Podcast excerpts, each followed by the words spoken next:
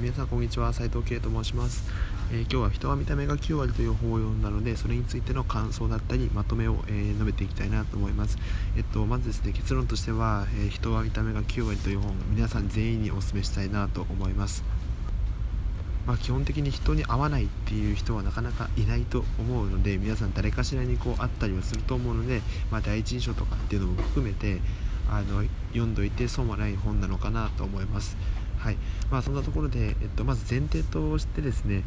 この本どんな話かっていうと、ちょっとストーリー仕立てになってて、自信のない1年目の先生、小学校の先生がスタートダッシュに失敗をして、見た目について勉強をしていく。で、最終的にちょっと3年目の優しくてですね、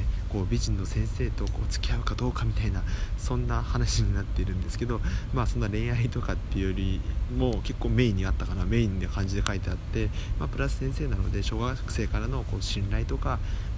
いいクラス作りみたいなところを中心に書かれているような内容です。で、基本的にはもちろん人は見た目が9割って本なので、見た目についての、考察であったり、こういうのが大事ですよっていうのが書いてあります。で、今日もですね、その中から抜粋というか、いくつか印象に残った点を共有しながら話していきたいなと思います。そもそも前提として、人は見た目が9割っていうと、人は内面が大事とか中身が大事だよっていう風なことがあるかもしれないんですけど、やっぱ心理学的にもですね、見た目が何%とかっていうのよくあると思うんですけど、すごい非常に第一印象の部分はかなり大事で、人はですね、第一印象で受けたイメージっていうのは、それを変えるのは、覆すのが非常に難しいと。で、しかもその第一印象っていうのは 0.5 秒で決まるって言われてるみたいなんですね。で、それくらい大事だと。で、分かりやすく言うと、例えば僕たちが、電車に入った時にどこに座ろうかと言った時にですね、例えば座ろうとしたとこに隣に変な格好をしたおじさん、いわゆる変態みたいな人がいたら、皆さん座りますかという話ですよね。で、逆に全く同じ状態で、そこに何ですか、普通の女性であったり男性が座ってたら、本とか読んで座ってたらどうですか、座りますよね。結局僕らっていうのは、例えば道聞くのもそうですよね。道聞くのってやっぱ人は見た目で判断してて、優しそうだなとか表情が柔らかいなとかっていう人に聞きますよね。わざわざ強面の人に変な趣味がない限り聞きに行かないですよね。なので、そういった点でも人はやっぱ見た目で判断っていうのは少なからずしていると。で、見た目っていうのは、じゃあルックスとか生まれ持ったやつかなのかっていうと、そうではなくて、見た目っていうのは、見た目とは非言語コミュニケーション、ノンバーバルなコミュニケーションだっていうふうに言ってます。ルックス、確かに外見のイケメンとか美女とか可愛いとかっていうのはあると思うんですけど、それだけではなくて、むしろそれよりも姿勢だったり、姿勢の癖とか、目の動き、表情、相手との距離感、立ち位置、そういった非言語のコミュニケーションが非常に大事だっていうふうに言っています。はい、で、そんなところで、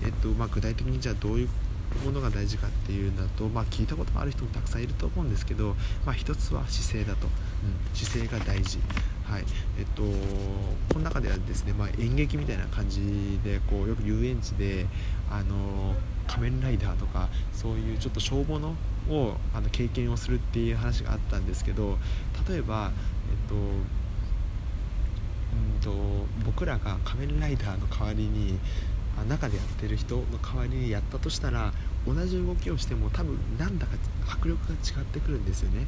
これって何かっていうと、やっぱ姿勢で生き様っていうのは背中に出たりするわけですよね。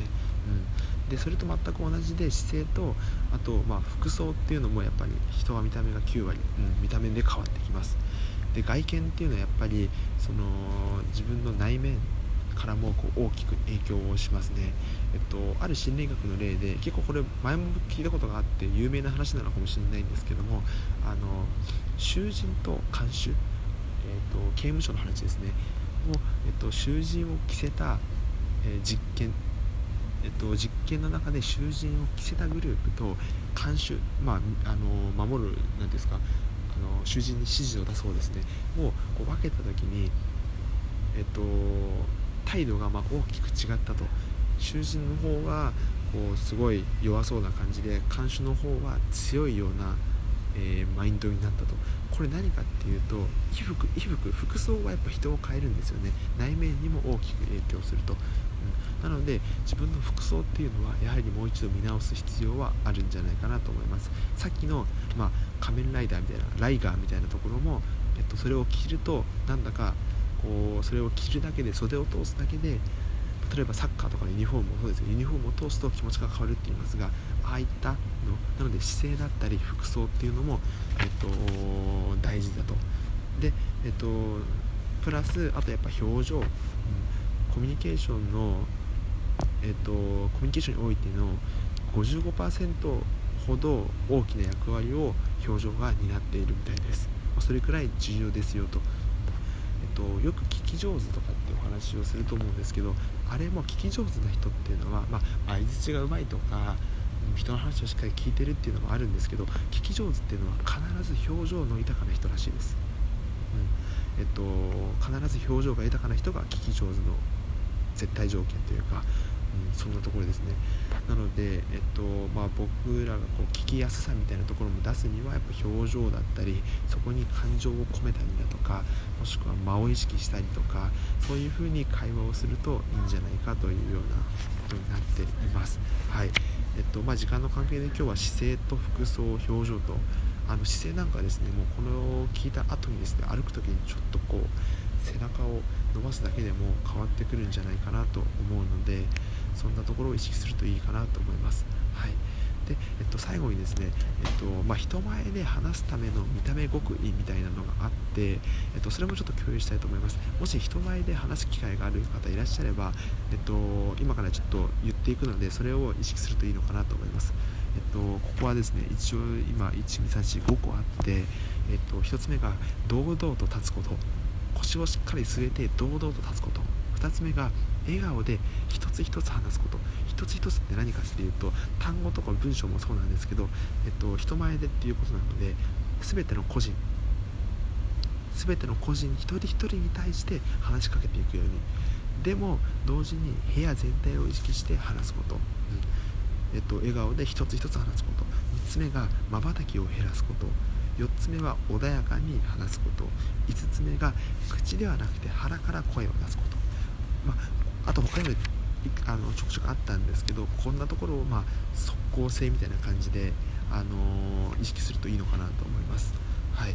で、この本ですね、僕本屋で立ち読み、実は漫画バージョンを読んだんですよ。文章じゃなくて漫画の、やつ、漫画であって、それの章ごとにちょっとこうポイントみたいな感じで文章で書いてあるような本で、最初僕本屋で立ち読みをして、面白そうだなと思って、結局、いつも楽天コマで読んでるんですけど、楽天で買って、ちなみにやっぱり電子書籍の方が安いです。本を買うよりも、初期費用は、電子書籍の初期費用はかかるんですけど、本だけで見ると安いですね。で、コボで読んでます。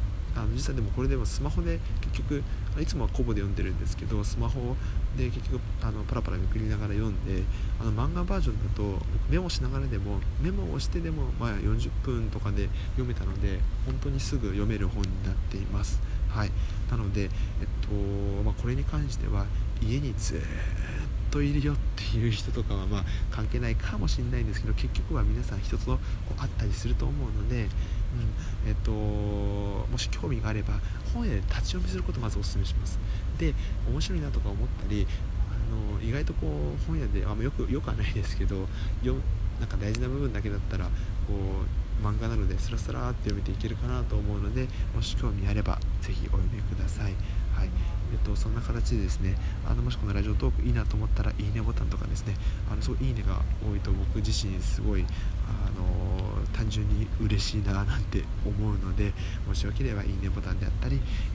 もしくは登録とかですね、ツイッターのフォロー等々、ぜひよろしくお願いいたします。それでは。